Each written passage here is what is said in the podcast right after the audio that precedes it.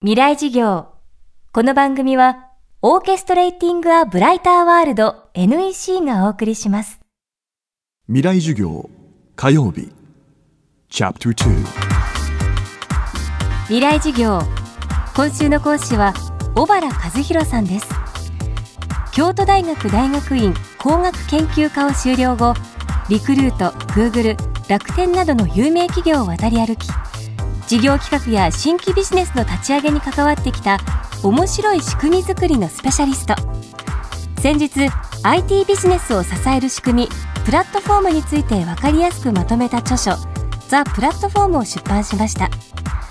今週はそんな小原さんがプラットフォームの役割と可能性そしてこれからの働き方について語ります。未来事業2時間目。テーマはプラットフォームの可能性。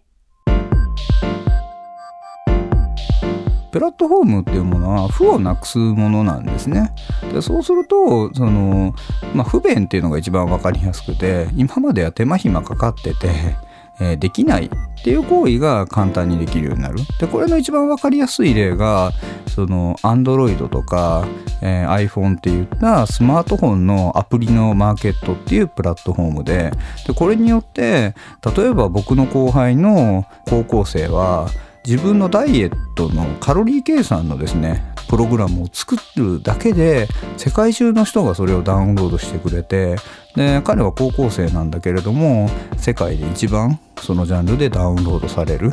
っていうようなことが起こったりするわけですよ。でこれはやっぱりプラットフォームっていうマッチングする場所っていうのが生まれたから生まれたチャンスですよね。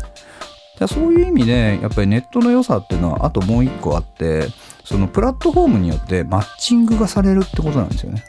だから自分の中にある自分にしかないものをいいって言ってくれる人に出会ってくれやすくなる。だから例えばさっきのそのアプリの例で言いましたけれどもさっきのアプリは高校生なのに世界を相手にすることができた。これはすごい機会ですよね。でそれに対して面白い事例が他にあってそのスイスの、まあ、カンファレンスに行った時に出会ったベンチャーなんですけど彼らはスイスに住んでるのに日本語のアプリを作っていてしかも日本人のオタク、まあ、しかも美少女好きの人だけをターゲットにしたゲームを開発してるんですよ。でそれによってそこそこやっぱクオリティは良くて日本でやっぱ2万人ぐらいそのサービスを使っていて彼らのベンチャーは成り立ってるんですね。でじゃあ彼らに何でお前ら日本に行かないの？って聞いたらえだってスイス住みやすいしスイス出るつもりなんか全くないよ。っていうわけですよ。でこれって結局今までだったら日本が好きっていうビジネスって日本にわざわざあの住み慣れたスイスを離れていかないとできなかったわけですよね。でも今はプラットフォームによってその日本好きっていうスイスの中でものすごく珍しい自分の自己っていうものを遠く離れた日本に対して実現できるっていうみんなグローバライゼーションのことを世界みんなに相手にするっていうふうに考えてるんですけどそうじゃなくて世界の中にほんの少ししかいない自分の好きを理解してくれる人に対してものを提供することができる。っていうことだと思うんですね。だからそれを僕は自己実現のプラットフォームだと思ってるんですよ。異文化交流の最大の壁は言語。この言語の壁をも軽々と超えてしまうところにプラットフォームの特性があると小原さんは言います。やっぱり今までのインターネットとか今までのプラットフォームの不幸ってあのインターネットがやっぱアメリカで生まれてしまったことによってなんとなく英語が標準言語だったっていうことだと思うんですね。でも本当に自分が好きなものってものを見つけ合うっていうのは実は今プラットフォームが良くなってるのは言葉を超えた写真とか動画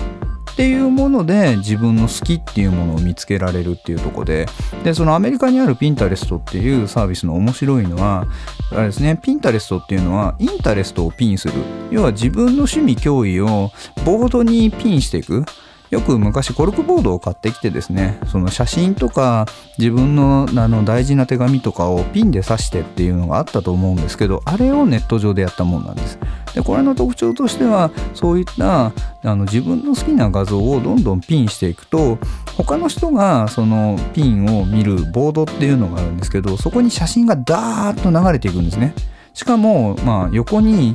何枚もの写真があって縦に延々スクロールするとずっと見ることができるんですよ。で人間の脳って素晴らしくてたくさんの写真の中でやっぱ自分の好みの女の子ってなぜか目がいくでしょ。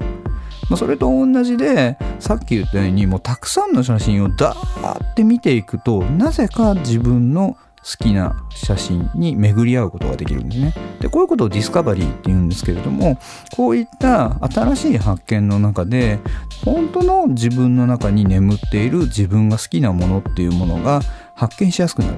しかも写真だから非言語なわけですよ。そうすると,、えーと、僕はブラジルの言葉とか喋れなくてもブラジルの人と写真で好きを共有することができるんですよね。